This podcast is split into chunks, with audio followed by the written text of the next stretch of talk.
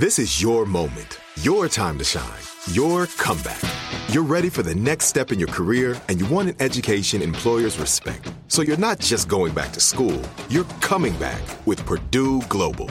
Backed by Purdue University, one of the nation's most respected public universities, Purdue Global is built for people who bring their life experience into the online classroom. Purdue Global, Purdue's online university for working adults. Start your comeback today at purdueglobal.edu. Our world is full of the unexplainable. And if history is an open book, all of these amazing tales are right there on display just waiting for us to explore. Welcome to the Cabinet of Curiosities.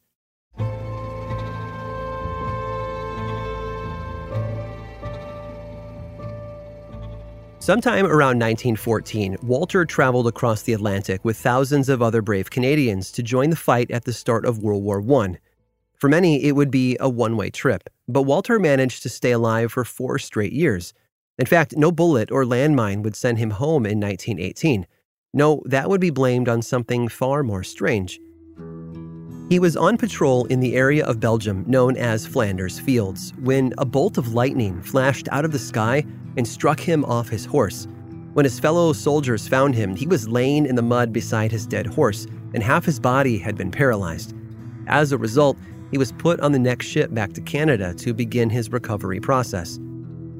It would take Major Walter Summerford many years to become self sufficient, eventually learning to walk with the help of a cane. But he was still young, still drawn to adventure, and still full of life. So, when a group of his friends decided in 1924 to hike into the mountains to fish in a nearby lake, Walter happily joined them. I imagine the steep hike was grueling for him, but he kept up. Walter was a fighter, after all, but when they arrived at the lake, he decided to take a seat while his friends unloaded their gear and set up camp. Right near the water's edge was a tall tree, so he sat himself down against it under the shade of the branches. But the sun quickly faded away as a storm rolled in. When Walter's friends found him, he was laying on his side at the base of the tree, trembling and in pain. The tree itself told them everything they needed to know. A dark, smoldering streak ran down the bark, from high above all the way to the ground. It had been a lightning strike, and Walter, against all odds, had been struck again. Just like the first time, Walter seemed to have been paralyzed by it, and as a result, spent a long while in the hospital, doing his best to recover. It took him two years before he could walk again, but he did it.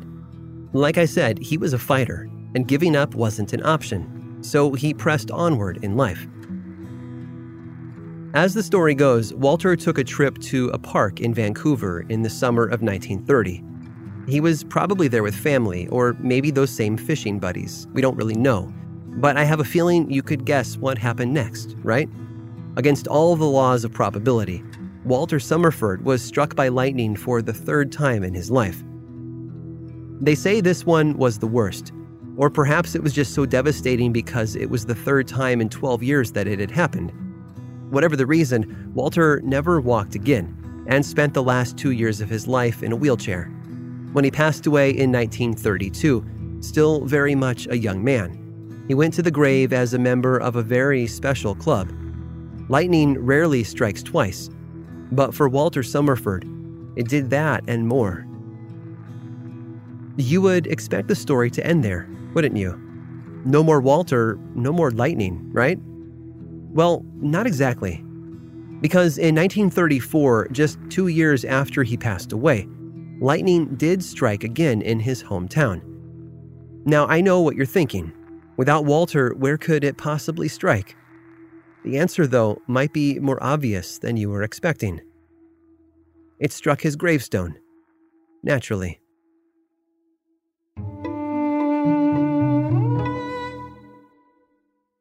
This is it your moment. This is your time to make your comeback with Purdue Global.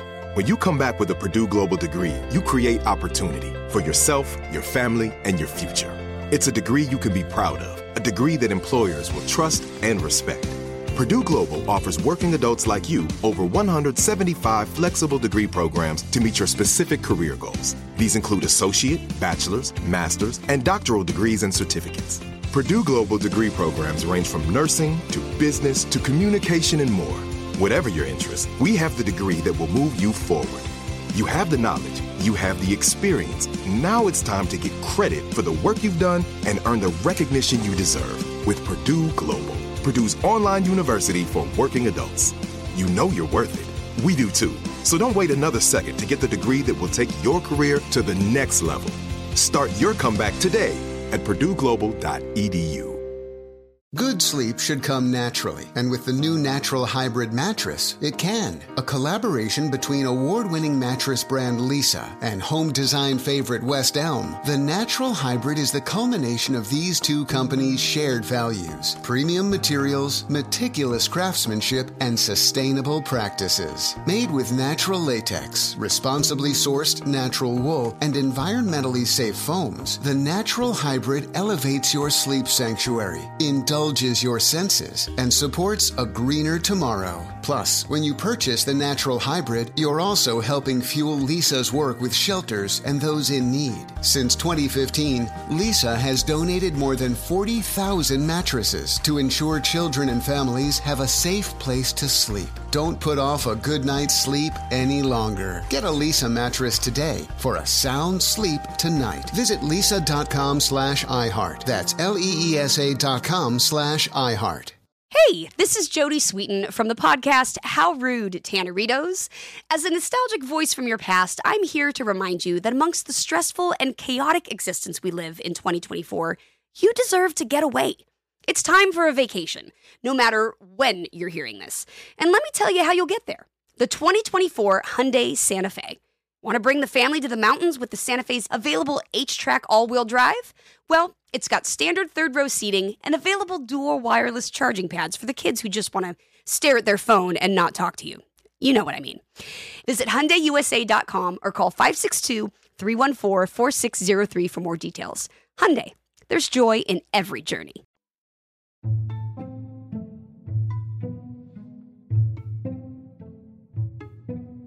When the trapdoor of the gallows was opened, the entire crowd held their breath. They were about to watch an innocent man die, and there was nothing they could do to stop it. It was February of 1894. The person on the platform was a young man named Will Purvis, who had been sentenced to death by hanging for the murder of a local farmer named William Buckley. The trouble was, Purvis claimed he was innocent. He swore to it. Thanks to a bit of circumstantial evidence, though, the jury ruled unanimously against him. Purvis was stunned.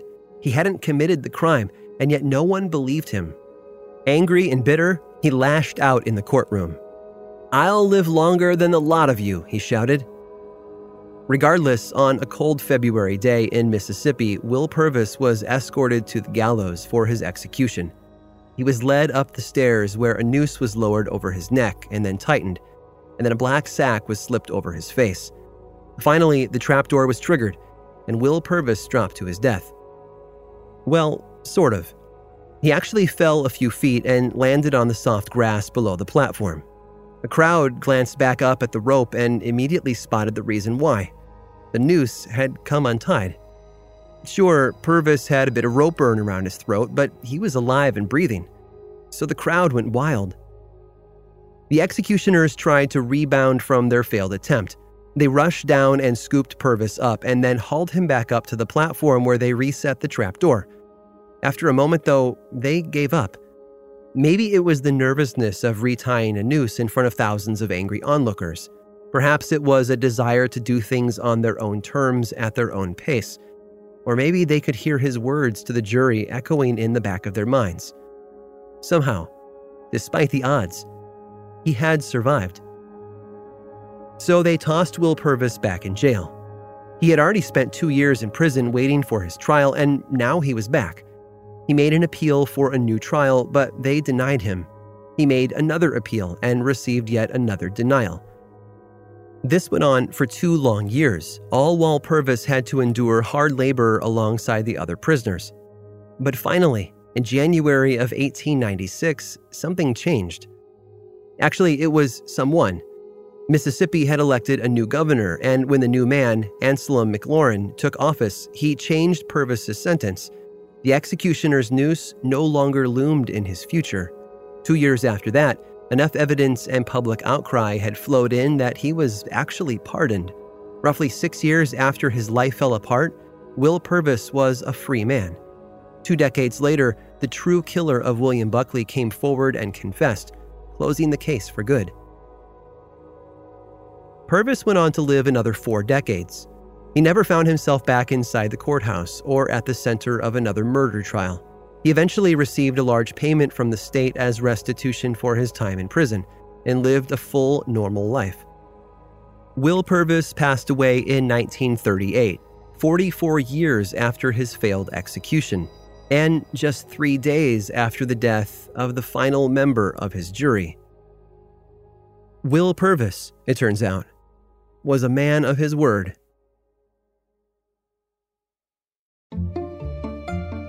I hope you've enjoyed today's guided tour of the Cabinet of Curiosities. Subscribe for free on Apple Podcasts or learn more about the show by visiting curiositiespodcast.com. This show was created by me, Aaron Mahnke, in partnership with How Stuff Works. I make another award winning show called Lore, which is a podcast, book series, and television show. And you can learn all about it over at theworldoflore.com. And until next time, stay curious.